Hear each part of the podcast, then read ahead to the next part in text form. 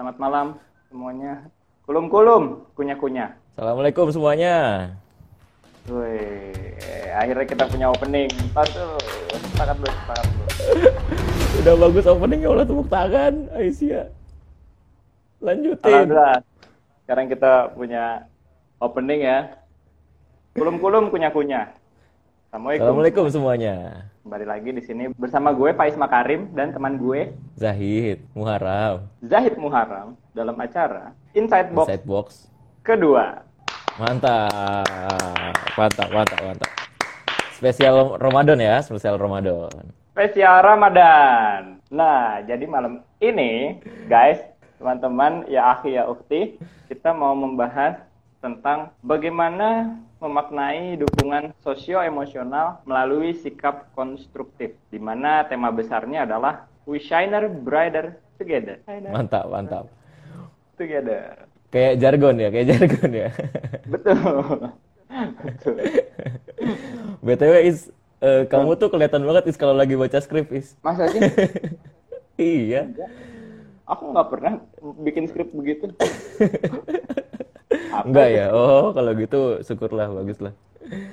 Ya jadi pernah. Tadi ya sesuai dengan yang Faiz bilang, malam hmm. ini temanya tentang sosial. Sesuai yang kemarin diminta mungkin sama teman-teman, minggu depan kayaknya bahas tentang relasi sosial asik. Nah, kita kabulkan pada malam hari ini begitu. Oke. Okay. Bukan kita kabulkan sih, karena memang nyambung aja gitu Is. Per, apa yang kemarin kita bicarain, terus sekarang kita bicarain, itu masih nyambung, masih dalam satu rangkaian gitu. Karena ini nyambung, jadi lu bisa sedikit review dulu kali Is, gimana oh, minggu iya. kemarin, biar orang-orang yang kemarin belum bisa sempat hadir bisa hmm. ikut menyimak gitu, di mana letak oh, sambungannya iya. itu gitu. Oh iya iya iya benar-benar. Kalau kemarin itu yang masih aku ingat ya, iya kita berdiskusi terkait kebahagiaan, karena memang temanya itu yang minggu lalu kita mengangkat kebahagiaan sederhana di masa pandemi. Di antaranya tuh Mas Zahid udah bercakap-cakap tentang bagaimana sebenarnya manusia punya natural dan synthetic happiness, terus juga berbicara terkait pentingnya resilience di masa seperti ini. Oh iya, buat yang kemarin gak ikutan nih diingetin lagi. Kemarin kita habis bahas tentang kebahagiaan. Nah, ternyata setelah kita banyak berbicara tentang kebahagiaan, pada akhirnya banyak juga nih yang tanya. Jadi sebenarnya ada pengaruhnya nggak sih kalau dari lingkungan sosial kita? Untuk menjawab pertanyaan itu, kita mau mengangkat temanya yaitu yang berkaitan dengan memaknai dukungan sosio-emosional melalui sikap konstruktif. Apa itu? Mari kita mendengarkan sedikit penjelasannya dari juru cakap kita yaitu Ahmad Zahid Muharram. Terima kasih. B T W Is, uh, ini dulu aja kali. Lu bisa jelasin dulu mungkin poin-poin yang mau kita bahas hari ini biar teman-teman yang nonton kita ini tahu nih kita batasannya sampai mana, terus habis itu selama setengah jam mungkin ke depan kita mau bahas apa. Jadi gini, para pencari insight yang bahagia, pada malam hari ini kita mau membahas tentang bagaimana, yang pertama, bagaimana sistem sosial itu bekerja dan bagaimana mm-hmm. orang bisa dipengaruhi sekaligus mempengaruhi lingkungan sosialnya. Yang kedua, mm. kita mau ngebahas tentang apa itu sikap konstruktif dan destruktif dalam lingkup sosial. Terus berikutnya juga kita mau ngebahas tentang gimana kita bisa memberi dukungan sosio-emosional pada orang lain dan menerima dukungan dari orang selama masa pandemi ini.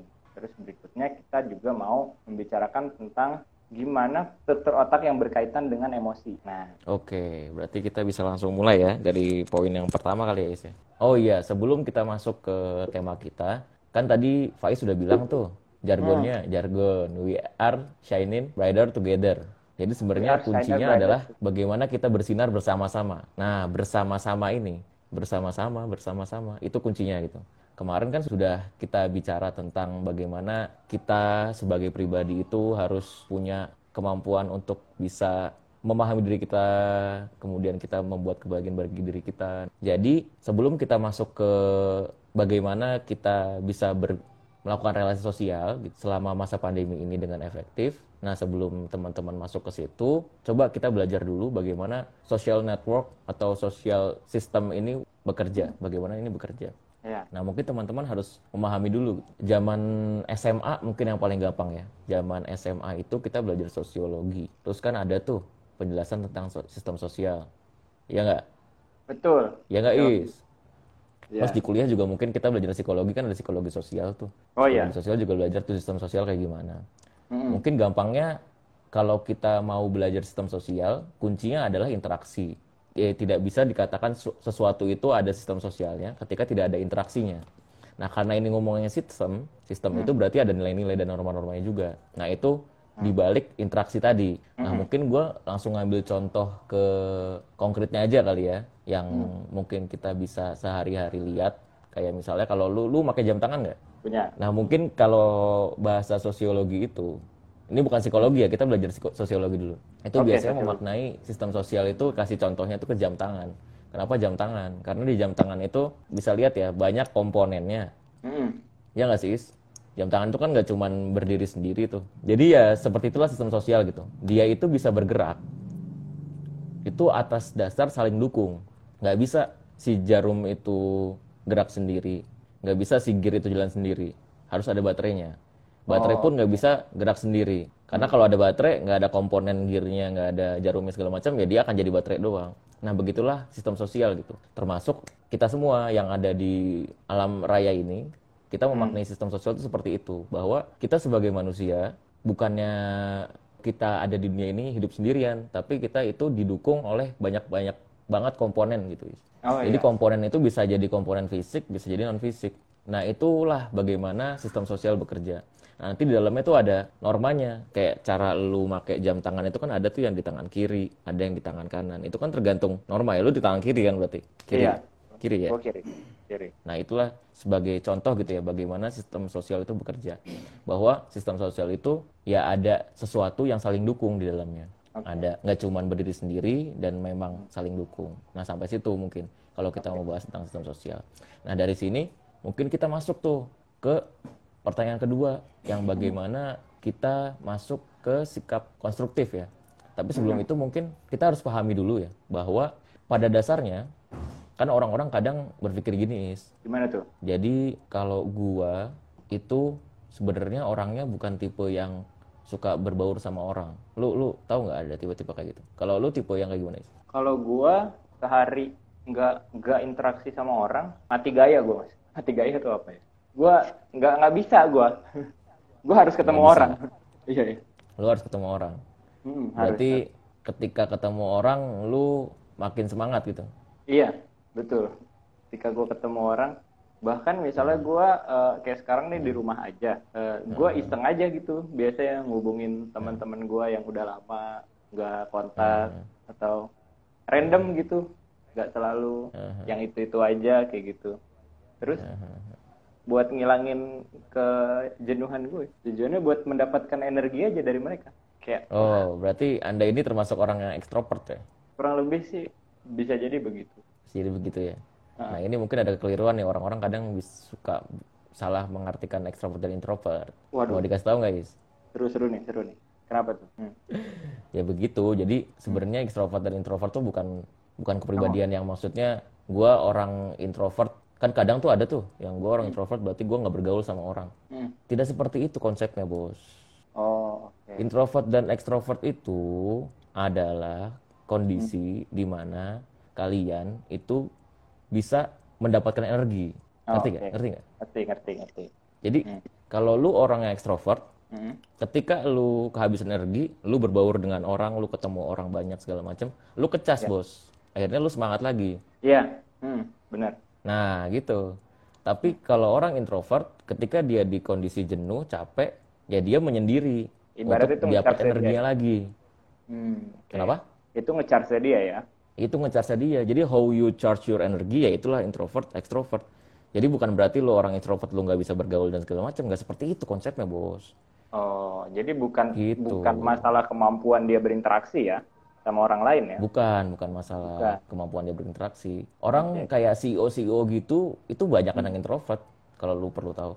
Oh iya? Yoi, tapi hmm. introvert itu ya kembali lagi ke cara nge-charge energi dia gitu. Jadi ketika dia capek di sama perusahaannya, hmm. ya dia butuh waktu sendiri, makanya kan banyak C E O-C E O gitu yang dia bikin private hmm. pool, habis itu golf sendiri, segala macamnya. Oh. Itu untuk nge-charge energi dia. Di saat dia nggak oh, mau ketemu orang-orang, ada juga yang memang dia uh, ekstrovert gitu ya. Ya dia berarti main golfnya di luar gitu, oh, di tempat golf oh. umum, berenang di tempat umum dan lain sebagainya. Ya yes, itu yeah. tergantung bagaimana cara dia mencharge energi. Nah kembali oh. lagi nih, tadi kok jadi ke introvert extrovert ya? Tapi seru banget itu, soalnya teman-teman gue juga ada yeah. yang tentengnya sendiri, sendiri sendirian yeah. di kamar yeah. Yeah. melakukan hal-hal aneh, tiba-tiba uh, eh definisi hal-hal aneh itu apa? Definisi hal-hal aneh itu apa bos? Ya gitu, jadi intinya memahaminya tuh jangan dibilang ya orang yang suka menyindir itu akhirnya introvert gitu. Gak ada yang tahu kalau ternyata dia ternyata nge-charge energinya dengan bertemu dengan orang lain. Oh ya berarti dia extrovert gitu, seperti gitu. Okay. Itu yang kadang suka keliru ya. Nah terus balik lagi ke bahasan kita utama ya. Nah kan tadi dalam sistem sosial itu pasti ada yang dipengaruhi dan ada yang mempengaruhi. Karena hmm. tadi kondisinya adalah kita itu bisa didukung oleh orang lain agar kita bisa seperti ini. Atau mungkin kita juga bisa mendukung orang lain ya. Jadi yang perlu kita pahami semua adalah kalau ternyata ketika kita masuk ke sistem sosial, yang mau nggak mau ketika kita brojol dari ibu kita, jebret, ya itu kita langsung masuk tuh ke sistem sosial tuh. Itu mau nggak mau bos. Lo belajar, brojol bunyi lo gitu? Jebret kan? Eh kalau lo gimana bunyi?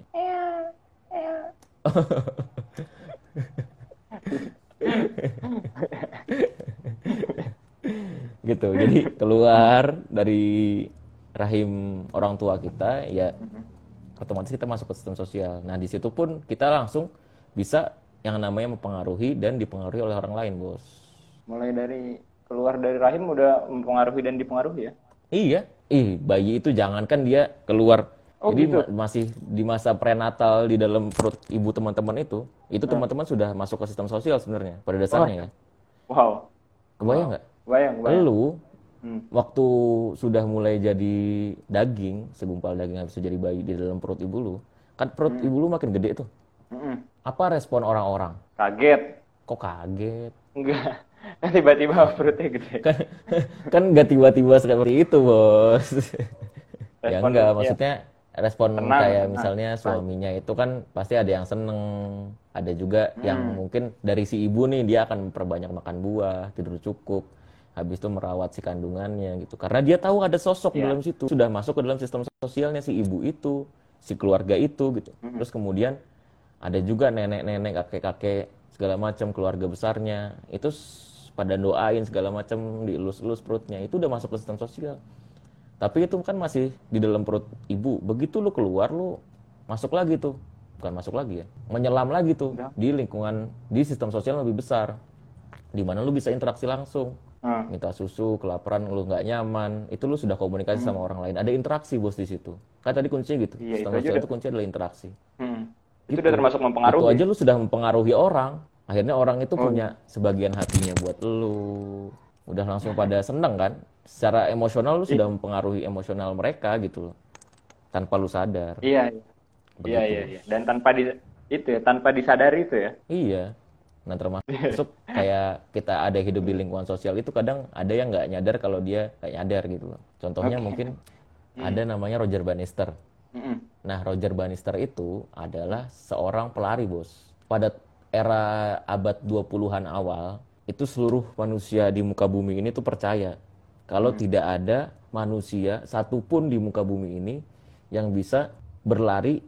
Jadi dalam waktu satu mil itu ditempuh oleh orang seorang manusia itu empat menit. Nah, semua hmm. orang di muka bumi ini tuh tidak percaya.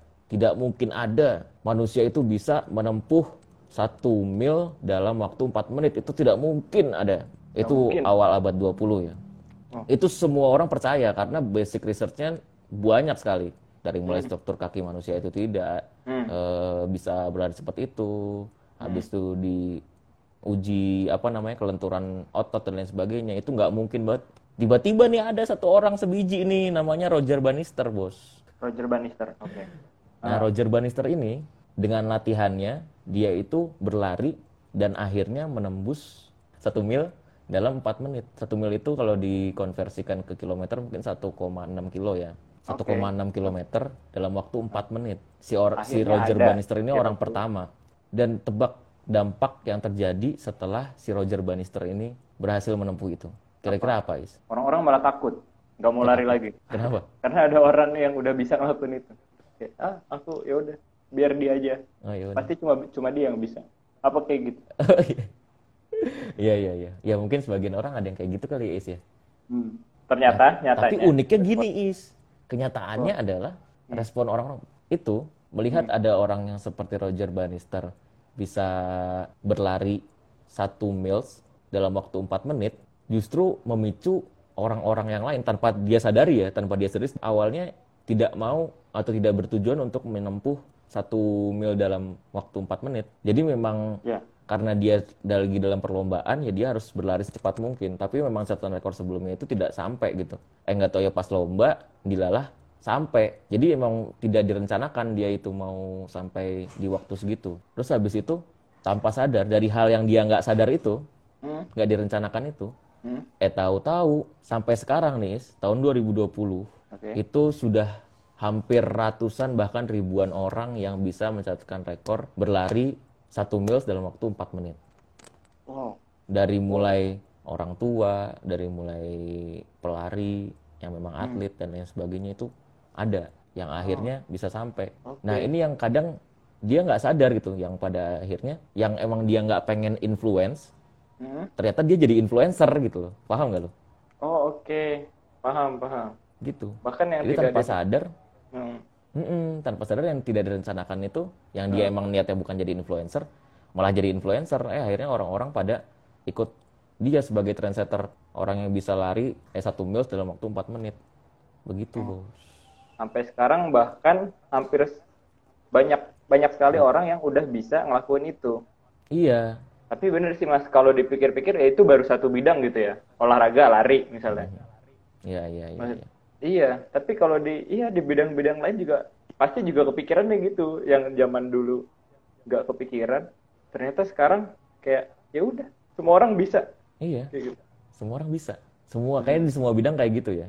Lu pernah nyadar nggak sih kalau ternyata kita sendiri nih sebagai orang-orang yang biasa-biasa aja, habis hmm. itu ya bagaikan butiran debu di dunia ini gitu. Ternyata iya. bisa loh mempengaruhi lingkungan lebih luas. Okay. Itu lu pernah kebayang nggak sih? Ternyata hmm. bisa. Jadi kadang kan orang menganggap remeh dirinya sendiri ya. Ah gue nggak jago itu, ah gue nggak bisa kayak gitu gitu. Akhirnya dia merasa tidak bisa mempengaruhi lingkungan sosialnya, ya udah mundur aja. Merasa ya, ya tidak berarti dan lain sebagainya. Itu masuk ke aspek personal. Nah sebenarnya kuncinya di sini adalah hmm. kan kemarin udah disebutkan tuh. Kalau lu bisa mengendalikan diri lu, otomatis lu okay. bisa mengendalikan apa yang lu hadapin. Nah sampai sini kan udah paham nih tentang sistem sosial dan segala macamnya. Kita masuk ke bahasan yang kedua ya, tentang oh. bagaimana sikap konstruktif bos. Nah ini mungkin banyak yang belum tahu is, banyak yang oh. belum tahu nih is. Lu sendiri tahu nggak sikap konstruktif itu apa? Sikap konstruktif. Kalau dari definisinya, hmm. secara harfiah hmm. dalam Kamus Besar Bahasa Indonesia, konstruk. Kalau kita mendengar kata konstruksi, pasti biasanya kita konotasi mengkonotasikan hal itu kepada pembangunan, membangun. Ya, ya, ya betul, betul, betul. Membangun. Ya, ya, bisa. Sedangkan bisa, sebaliknya, bisa. Jika destruktif, itu biasanya lebih ke menghancurkan. Ya, betul. Seperti okay. itu kurang lebih. Bener bener ya. Pak Is. Tumen Anda bener. Ya. Pasti udah briefing ya. Iya betul. Itu sesuai omongan semalam. Oke, okay, jadi memang hmm. ada yang namanya sikap konstruktif dan sikap destruktif. Oke. Okay. Yang mungkin kalau keluarannya, kalau misalnya sudah ada namanya sikap konstruktif, itu akan jadi perilaku konstruktif. Dan sebaliknya gitu, kalau ada sikap destruktif, maka hmm. ada juga perilaku destruktif. Nah, contohnya okay. paling gampang mungkin kalau kita mau ngomongin sikap konstruktif, tadi bener ya yang Pak Is bilang ya, sebagai contoh secara harfiah aja gitu. Kalau konstruktif ya memang diambilnya dari kata konstruksi, yaitu membangun. Gitu. Jadi sikap konstruktif adalah sikap yang membangun. Nah, teman-teman mungkin kalau di psikologi kan belajar tuh sikap itu ada di posisi mana. Jadi manusia itu kan dalam berpikir nih ya, dalam berpikir di otaknya itu kan ada tahapan-tahapannya nih. Ya. Lu pasti belajar juga kan, Is?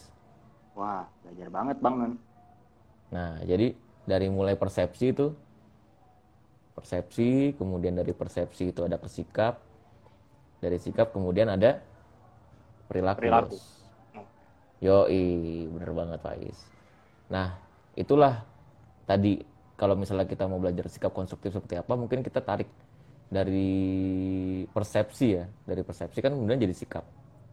Jadi, kalau teman-teman melihat suatu lingkungan sosial itu lingkungan sosial yang positif, pastikan teman-teman akan terbangun tuh untuk membuat sikap konstruktif dalam lingkungan pertemanan teman-teman. Misalnya, misalnya yeah. kalau teman-teman punya, ah, lu misalnya Is, lu, lu sebagai teman gua Is, okay. gua lagi dalam kondisi kelar sidang misalnya. Iya. Yeah. Hmm. Terus lu sebagai sahabat gua, lu mau memberikan hadiah kepada gua. Ah. Iya, kan kadang suka gitu tuh kalau ada orang sidang suka dikasih tuh.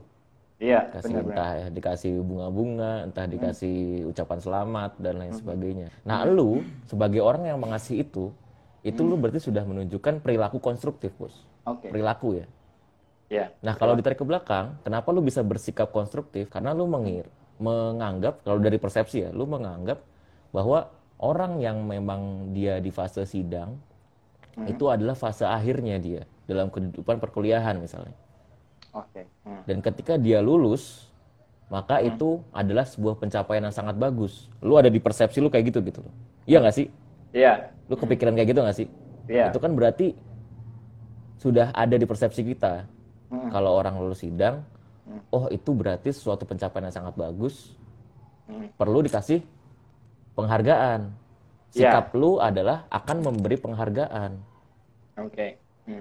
Bahwa orang yang dapat pencapaian itu layak diberikan penghargaan. Penghargaan. Baru lu tunjukkan dalam bentuk perilaku, hmm. lu memberikan ucapan selamat dan lain sebagainya, dan lain sebagainya, hadiah dan lain sebagainya, gitu.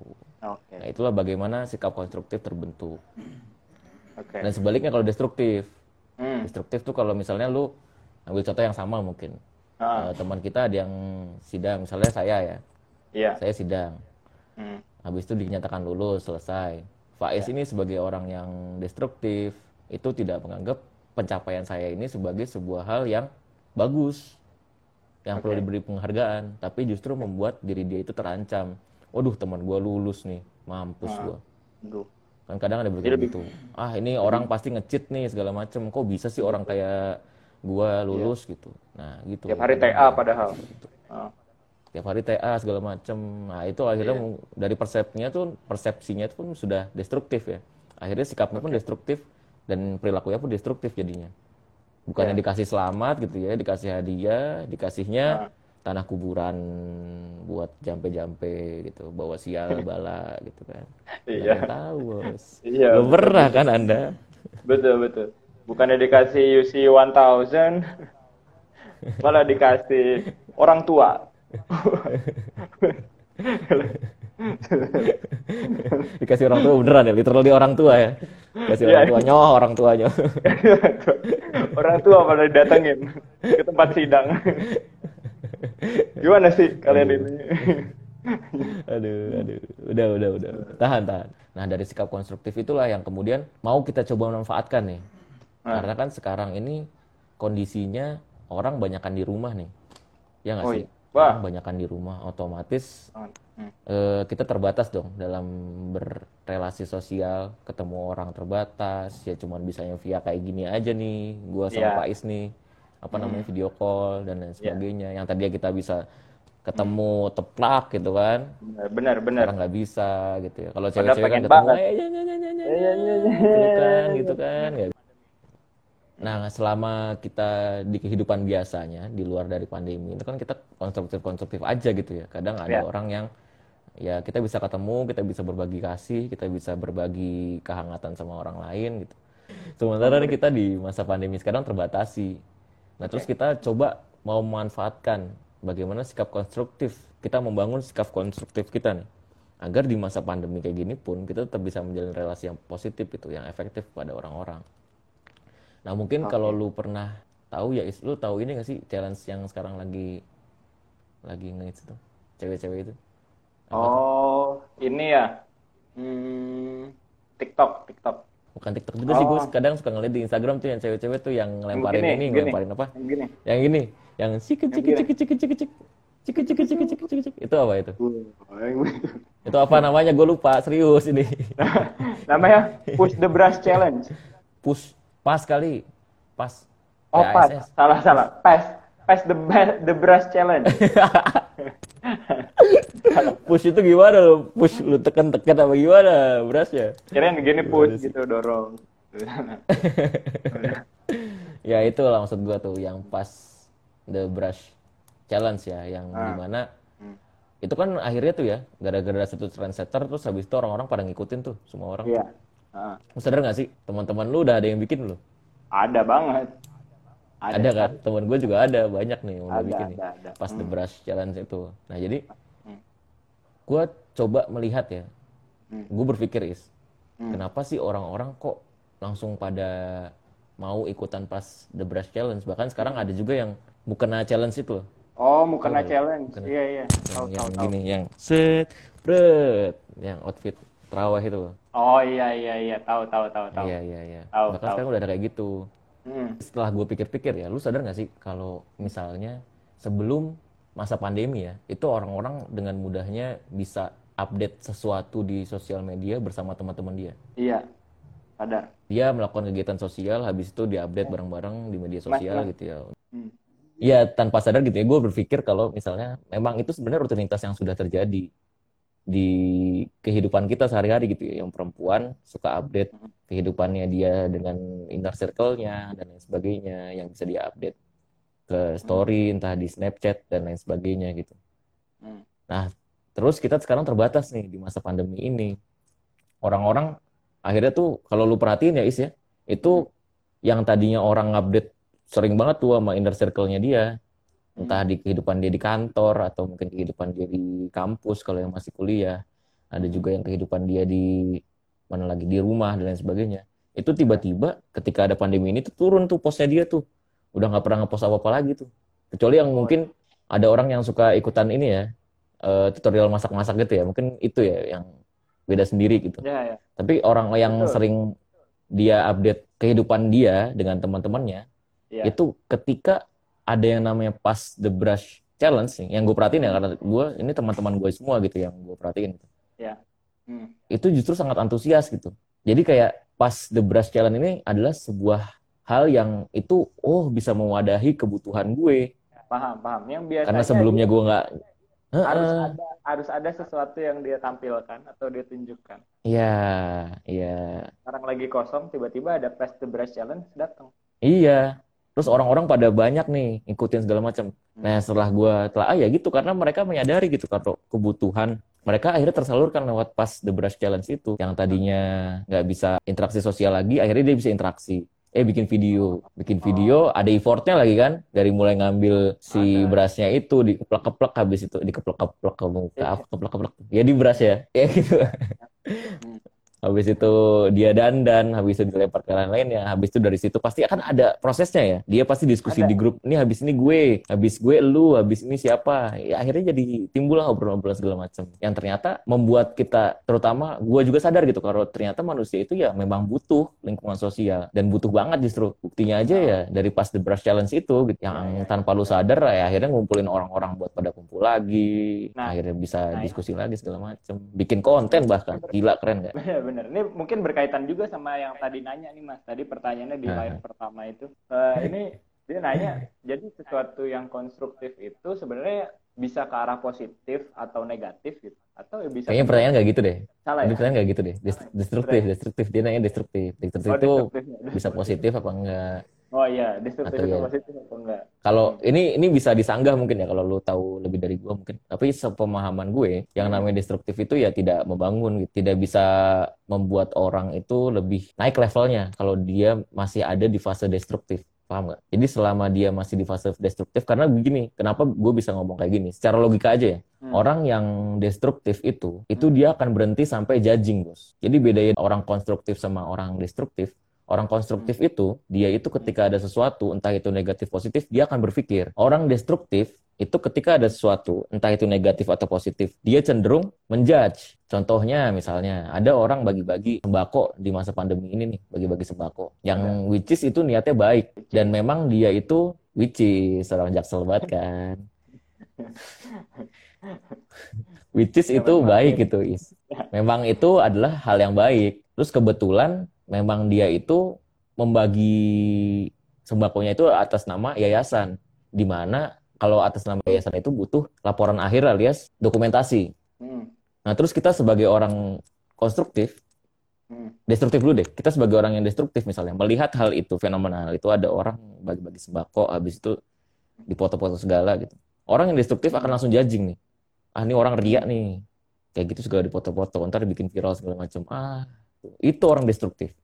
Iya, iya. Nah. Beda dengan orang konstruktif. Konstruktif itu begitu melihat suatu fenomena segala macam, hmm. dia akan berpikir dulu, akan masuk ke otaknya dulu, akan diproses dulu, tidak langsung jadi judging. Okay. Di otak diproses, habis itu dia akan mencari tahu kenapa sih kok orang itu bagi-bagi sembako tapi di foto-foto. Oh mungkin dia akan berpikir, oh mungkin itu dia punya pertanggungjawaban ke lembaga atasnya. Kalau orang yang ya. konstruktif dia akan berpikir seperti itu. Hmm, Oke. Okay. Atau nah terus habis uh, itu. Atau dia juga bisa berpikir orang-orang itu bagi-bagi sembako bi- uh, di foto-foto hmm. dikasih tahu ke orang lain biar orang lain meniru pra- hmm. perilaku yang sama. Nah, biar jadi seperti itu juga gitu. Biar ada efek snowball. Benar. Snowball, betul, snowball. Betul betul betul. Gitu. Ini seperti kayak pertanyaannya Kak Satrio ini. Kak, sikap destruktif hmm. sama dengan julid enggak sih? Destruktif julid. Menurut gue julid itu yeah. ya judging. Kata trio. Bisa, bisa, bisa, bisa. Ada betul. Ya, ya, betul, betul, betul. Stop, stop, julid. Stop, julid. Itu yang okay, bisa okay. bikin beda ya antara sikap konstruktif dan destruktif. Nah, sekarang kita manfaatkan nih namanya sikap konstruktif dalam lingkungan sosial kita. Nah, contoh paling am, paling bagus ya mungkin tadi pas The Brush Challenge. Itu ternyata adalah salah satu contoh konstruktif gitu. Kalau kita mau memanfaatkan lingkungan eh mau bukan memanfaatkan, kalau mau kita mau berkontribusi pada lingkungan sosial kita, memberikan dukungan sekaligus menerima dukungan. Contohnya paling gampang itu. Hmm. Nah sekarang kan kondisinya semua orang, kadang ada juga yang nggak percaya ya. Kalau, ya. ah masa sih gue bisa mempengaruhi lingkungan gue. Gue aja hmm. masih belum benar hidup gue gitu. Betul. Terus gimana caranya gue spread happiness to each other. Iya ya nggak sih? Iya. Nah. Jawabannya gimana Is kalau lu tanya kayak gitu? Kalau gue sendiri, mungkin dari kita persepsinya adalah kita masih merasa kurang, terus ngapain kita... Uh, mempengaruhi orang lain, apalagi misalnya hmm. sok-sok mengajari orang lain, kayak gitu. Hmm. Padahal bisa jadi kenyataan yang terjadi adalah orang lain beneran hmm. butuh sesuatu dari kita. Nah, yang kita nggak tahu ternyata kalau kita nggak lakuin, kayak gitu. Kayak sekarang. Jadi kalau misalnya ada orang nanya kayak gitu, gimana kalau misalnya emang gue ini orangnya ya nggak mau kan, gue aja masih jelek gitu loh. Ngapain gue pengaruhi hmm. orang? Lu bakal jawab kayak gimana? Gue bakal jawab, bisa jadi ada orang lain yang lebih jelek dari kita dan butuh pelajaran dari kita. Pelajaran dari kita. Anda bolos sekali. Anda bolos sekali.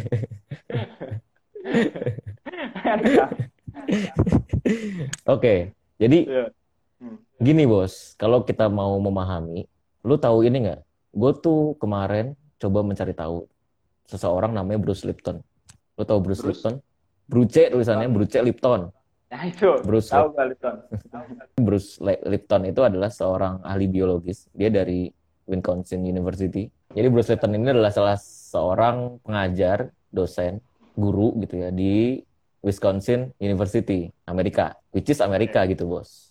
Which is Amerika. Dia, which is Amerika. Dia itu ahli biologi, bukan ahli psikologi ya. Dia itu ahli biologi yang meneliti tentang bagaimana sel manusia itu terdiri dari berbagai sel-sel, dan ternyata di, di antara sel-sel itu itu ada vibran, ada gelombangnya, ada vibes, ada, gelombang. ada getaran, ada gelombangnya. Okay. Jadi manusia itu, dia itu ternyata kita yang waktu, walaupun sendiri ini nih, gua sendiri ini, itu bukanlah makhluk yang sendirian. Karena kalau di pretelin satu-satu, kita itu terdiri dari sekitar lima puluh ribuan sel, bos. lima puluh ribuan sel, wow. Kebayang nggak? Yang ah. kuncinya itu ada di pikiran kita. Di saat pikiran oh. kita ngomong, ah ini sel nih nggak ikut nih kayak gini. Set, nih ini kan pikiran kita yang ngomong-ngomong. Ah, itu ah. baru sel.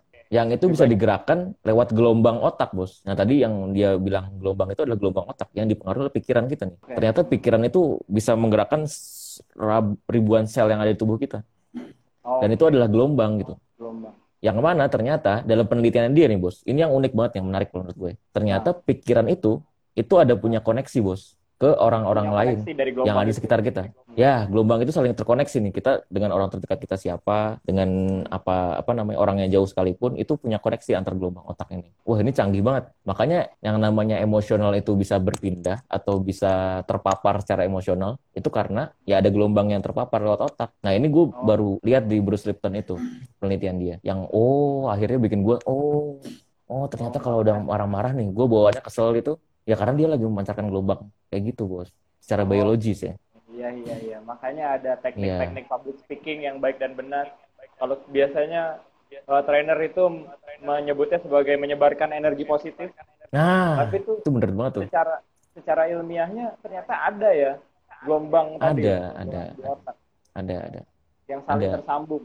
Ya, itu yang yang sebenarnya pengen kita kasih tahu kepada halayak umum. Mungkin itu dulu Is yang mau gue kasih ya, ya. tahu. Jadi kita balik ya ke topik kita apakah sudah terbahas belum. Tadi kan kita ngebahas tentang sikap konstruktif itu mempengaruhi bagaimana kita melakukan hubungan, e, memberikan dukungan sosioemosional. Nah sekarang setelah lu tahu, setelah kita tahu semua nih, kalau ternyata oh kita itu bisa memancarkan energi ya di pikiran kita. Maka dari itu Anda silahkan pilih lu, lu semua yang ada di sini termasuk Anda Faiz, gue gitu. Kita pilih pikiran mana yang mau kita share. Karena secara nggak langsung ya kita sedang men-share nih. Kalau lu panik, lu takut, lu cemas, lu khawatir, maka orang-orang terdekat lu akan terpapar. Oleh karena itu, kalau lu tidak mau menjadikan lingkungan-lingkungan lu itu terpengaruhi respon emosi negatif, cara paling gampang lu memberikan dukungan emosional adalah berpikir bahwa lu itu punya rasa optimis atau mungkin lu bisa bahagia walaupun di tengah wabah ya, wabah pandemi ini.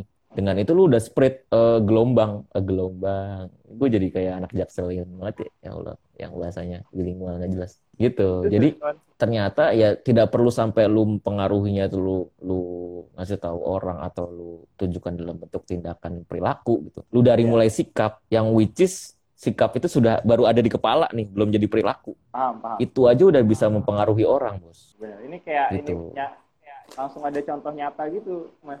Apa nih, aku kayak merasakan dari tadi aja nih kita ngomong baru mau ngomong contoh nyata hmm. ketika saya menyebarkan emosi negatif di sini ternyata berpengaruh juga terhadap jumlah penonton kita. Kalau saya marah-marah di sini gitu. Tapi giliran hmm. saya udah mulai enak, mulai paham apa yang diomongin Mas Zahid, hmm. hmm. mulai memancarkan emosi-emosi positif, hmm. Hmm. ternyata cukup konstruktif terhadap lingkungan. Pure. Wah, jadi sesimpel itu, lu nggak usah jauh-jauh sampai lu pusing gimana caranya gue mempengaruhi lingkungan gue gitu.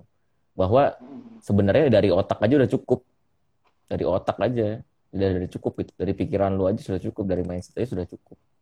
Itu yang yang jadi topik akhir kita mungkin konklusinya adalah bahwa semua orang itu ya namanya sudah ada lingkungan sosial, otomatis kita menerima konsekuensinya dari mulai dipengaruhi dan mempengaruhi. Terus kalau kita bisa punya otonomi sendiri, otonomi itu bahasa psikologinya apa ya? Uh, menguasai sepenuhnya diri kita, okay. ya menguasai sepenuhnya diri kita, kita bisa dengan bebas menjadi pengaruh bagi orang lain. Terus kemudian kalau kita tidak punya otonomi atau kekuatan untuk melindungi diri kita, membentengi diri kita, mindfulness dalam artian tuh. Gitu Is.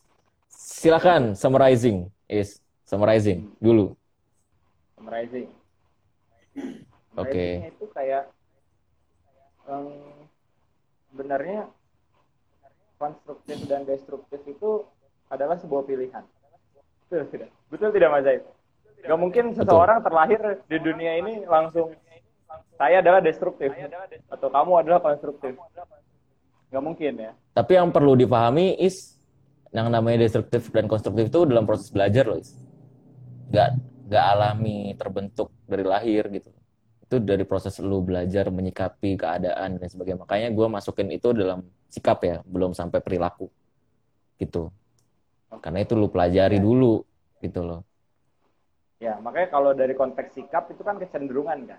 Kita mau memilih yang mana kan. Nah, berarti aha. destruktif dan konstruktif ini berarti gue mau menyimpulkannya itu sebuah pilihan.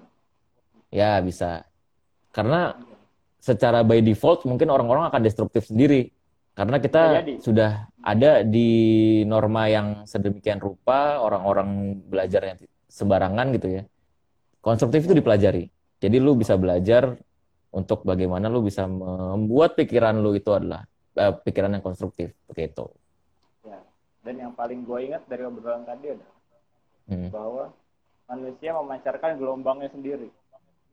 Yoi. Entah itu emang positif, emosi negatif, pikiran positif atau pikiran negatif yang ternyata berhubungan dengan gelombang di otaknya orang lain yang saling berpengaruh yeah. sama lain. Ya yeah, betul, betul, betul banget, betul, betul banget, gitu. Yeah. Dari pancaran energi itulah kita bisa bagaimana. Nah sekarang itu ada yang keren banget yang mau bikin namanya komunitas, komunitas. berimunitas. Jadi kita membangun imunitas dari lingkungan. Dari komunitas, Bos. Komunitas dari lingkungan kita, kita Bos. Iya. Wow. Oke. Okay.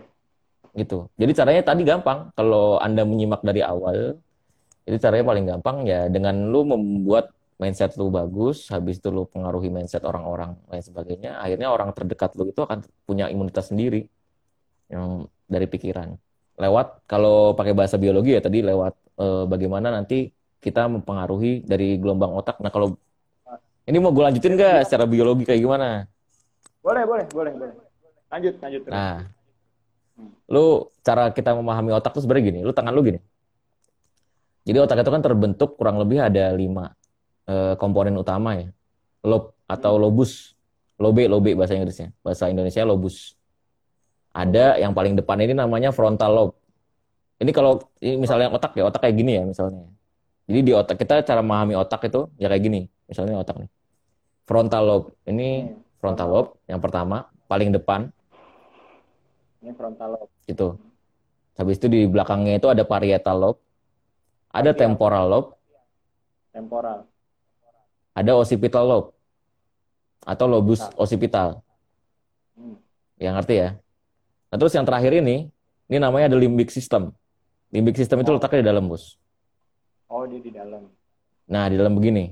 Jadi di luarnya nih otak-otak tadi itu dari mulai parietal, frontal dan lain sebagainya. Limbic system tuh di dalam. Oh. Gue nggak akan mungkin jelasin empat-empat ya karena penjelasannya panjang banget. Cuman di limbic system ini yang ketutup ini nih. Nah. Limbic system itu fungsinya adalah. Oke. Okay. Gitu.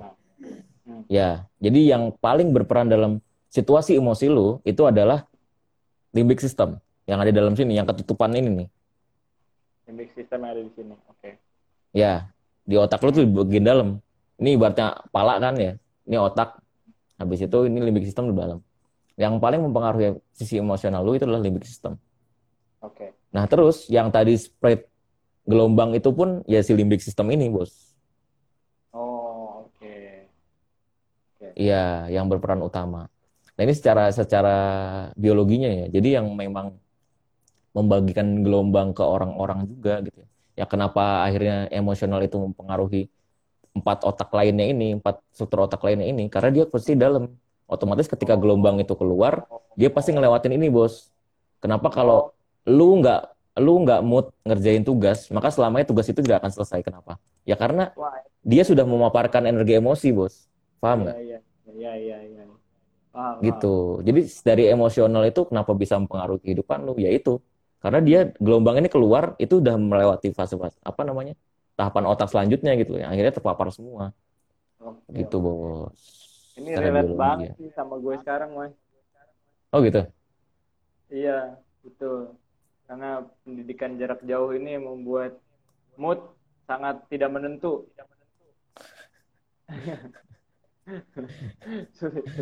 Iya iya iya. Dengan berada di rumah sel- terus menerus.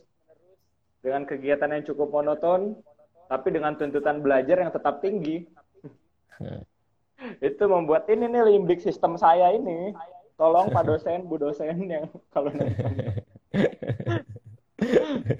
Limbic sistem saya ini loh, Pak dosen, Bu dosen. Ya ya ya ya ya. Oke oke. Tadi masalah gitu. Struktur otak ternyata emang di dalamnya itu ada yang um, berperan utama menjadi penghasil gelombang itu yang melewati gelombang emosional, iya. Struktur yang lain, makanya mempengaruhi betul. Dari emosi, mempengaruhi ke perilaku kita. Betul, betul, Bos. Betul, ya. betul. Nah itu dia, makanya lu kalau misalnya mau ngerjain apa gitu ya, kerjaan atau tugas atau skripsi atau tesis gitu kan. Makanya kan kadang lu bangun mood dulu, habis itu lu baru bisa ngerjain. Ya itu lu sebenarnya ngikutin kemauan si limbik system ini. Oh. Nah sekarang caranya adalah bagaimana kita kontrol nih si limbik system ini. Jangan mau lu diperbudak sama limbik system, bos. Justru kita yang punya gitu. Otonomi. Kita, karena kita yang punya badan segala macam tuh kita. Jadi kita yang harus mengontrol dia. Gitu, bos. Oke, oke, oke. Paham, paham. Insight yang sangat baik. Ya, ya, ya. Cara ngontrolnya betul. Tidak mungkin ada di hari ini. Oh, iya. Kalau mau tahu lebih dalam lagi, makanya saksikan dari awal. Dari awal. Saksikannya dari awal. Karena Inside Box ini benar-benar bukan dua arah ya Mas ya, bukan antara kita hmm. sama, bukan antara uh, gua sama lu. Tapi hmm. buat teman-teman semua terbuka kan untuk memberikan insight-insight hmm. baru. Hmm. Betul betul. betul. Terus itu tujuan dari adanya kegiatan ini. Oke. Okay. Ya, apa lu ada pertanyaan mungkin atau mungkin lu mau nambahin sesuatu? Gua sih jadi kita... ke Uh, enggak, enggak. Apa nih insight yang lu dapat? Apa nih insight yang lu dapat apa nih malam hari ini? Nah iya. Seperti ini biasa pertanyaan gue pada akhir. Ya insight lu, lu dapat malam ini apa bos? Sebutkan insight yang lu dapat. Sekarang. Reflektif nih. Reflektif ke diri sendiri. Hmm, ini seperti hmm. kuliah gue. Hmm. Setiap hari. Hmm. Reflektif. Nah itu uh, karena gue sudah sadar ternyata memang ada di struktur otak kita yang mengatur emosi kita. Yang tadi lo sebut sebagai limbic system itu. Ternyata ya akhirnya gue ngerasa benar adanya memang berpengaruh eh, kondisi emosi kita terhadap perilaku kita. Makanya mulai sekarang kalau gue mau fokus atau mau um, ngerjain sesuatu ya, gue rasa yang gue benahin dulu pertama kali adalah emosi gue dulu. Jadi ketika gue mau berencana melakukan sesuatu, mungkin atau bahkan mengatakan sesuatu ya yang paling simpel tuh. Kadang kita nggak sadar gitu loh. Ternyata kita sendiri dikendalikan oleh emosi kita ini yang tadi lo sebut limbic system ini. Nah hmm. itu mungkin dari pertama ya jadi refleksi gue ya udah sebelum melakukan sesuatu atau bahkan mengatakan sesuatu yang gue kendalikan adalah emosi gue dulu. Itu mindset gue. Gitu. Yang belum tentu benar. Betul. Betul. Betul banget. Itulah kenapa bahasan kita itu dukungan sosio-emosional ya, bukan dukungan sosial aja. Begitu. Karena pada dasarnya nggak bisa dukungan itu purely sosial tuh nggak bisa. Tetap ada emosional yang tersalurkan juga gitu. Mau nggak mau lu akan menyalurkan emosional lu. Mendukung itu ya mendukung cara emosional dulu, habis itu ya jadi dukungan sosial. Nggak cuma dukungan sosial aja gitu. Itu yang mau kita sampaikan, kurang lebih sih kayak gitu ya intinya, agar teman-teman juga paham. Nah gitu, bahwa bahwasanya ternyata faktor emosional itu, dukungan emosional itu juga penting, entah itu di masa sekarang ataupun nanti di masa yang akan datang setelah selesai pandemi hmm. sudah jadi e, seperti semula lagi, bahwa dukungan itu yang dibentuk pertama kali adalah dukungan emosional. Ketika dukungan ya. emosional sudah terbentuk, barulah kamu mau kasih dukungan yang lain, misalnya dukungan sosial, dukungan finansial, dan lain sebagainya. Karena yang pertama kali dibangun adalah dukungan emosional. Yang sifatnya harus konstruktif. Tadi kita udah bicara tentang konstruktif dan destruktif. Kalau kita mulainya dengan konstruktif, otomatis dari sikap kita yang konstruktif mempengaruhi sisi emosional kita, emosional kita bagus, kita bisa memberi dukungan emosional ke orang lain juga. Jika kita mau menerima dukungan emosional, pastikan kita mau menerima. Ya, jadi kadang ada juga dukungan emosional dikasih ke orang, habis itu mentalnya di kita nih nggak masuk. Pastikan kita juga mau menerima dukungan emosional itu. Begitu, yang akhirnya nggak cuman kita mempengaruhi orang, kita juga dipengaruhi orang. Kita juga punya, ya efek timbal balik lah antara lu dengan gua, itu punya peran masing-masing. Maka dari itu, gua sih mau mengajak ya kepada teman-teman yang ada di sini mungkin.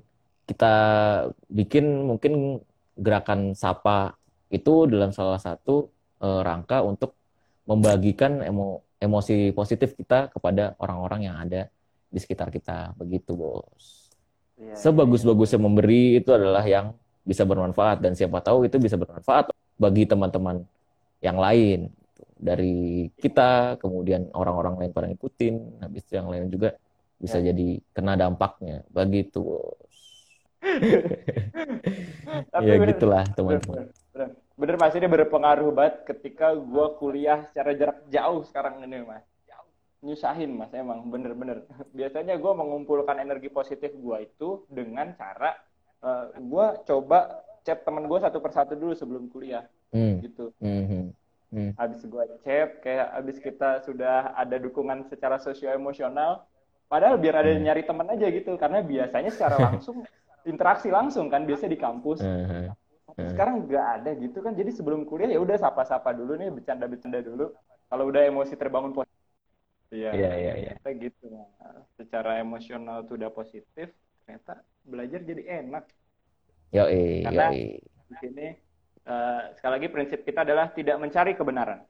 Betul. Tapi yang kita cari adalah wawasan dan pengetahuan. Betul. Karena kebenaran hanya milik Tuhan. Oke? Okay? Betul. Inilah kebenaran dia, hanya milik Tuhan. Ya. Inside Box dua spesial Ramadan. Spesial Ramadan. Oke, okay, oke, okay, betul. Dan sekali lagi kalau kalian mau uh, kegiatan ini terus berlangsung, komunitas ini terus berjalan, ayo kita sama-sama membangun ik- iklim yang konstruktif di sini. Betul, Mas Zahid? Betul. Betul sekali, Mas Zahid. Betul, betul, betul, betul. Betul. Sama-sama kita membangun iklim konstruktif. Yeah. Jadi mungkin bisa tonton kita di setiap kegiatan kita, komen-komen, beri insight baru, beri pengetahuan baru buat yang nonton semuanya. Dan buat yang mau berkontribusi langsung juga, langsung hubungi kita di et pais makarim dan juga Zahid Muharram. Oke, okay. Ini kita mau sesi closing. Marhaban ya Ramadan. Jangan lupa bahagia. Jangan lupa saling memberikan iklim konstruktif kepada lingkungan. Semoga kita semua sehat selalu. Yoi. Which is we shiner better together. Kembali lagi di Inside Box selanjutnya. Semoga teman-teman dapat insight yang diharapkan. Pais mainkan lagunya.